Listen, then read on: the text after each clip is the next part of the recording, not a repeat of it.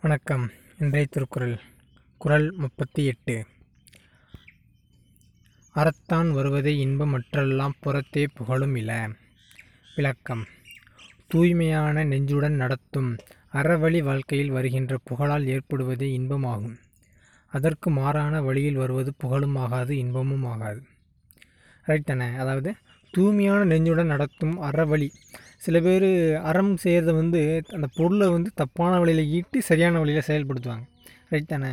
அதாவது திருடங்கிட்ட சே பணக்காரன்ட்ட ஆட்டையை போட்டு திருட ஏழைகள் கொடுத்த மாதிரி அந்த அந்த அந்த அது வந்து ஹீரோக்களுக்கு அது ஒத்து வரும் ஓகே. ஆனால் நிஜ வாழ்க்கையில் திருவள்ளுவர் என்ன சொல்கிறாருன்னா அந்த தப்பை கூட செய்யக்கூடாது அப்படின்றதே சொல்கிறார் அதாவது அற வழியில் தான் பொருளை ஈட்டி அதை மற்றவங்களுக்கு செ செயல்படுத்தலாம் அதை விடுத்து அறவழியை மீறி பொருள் சேர்த்தாலுமே தவறு தான் அப்படி அறவழியை மீறி செய்வது செய்கிறது வந்து புகழுக்கு வழி சேர்க்காது. அறவழி செய்கின்ற செயலே புகழுக்கு வழிவகுக்கும் அப்படிங்கிறது தான் இந்த குரலோட விளக்கம். நன்றி.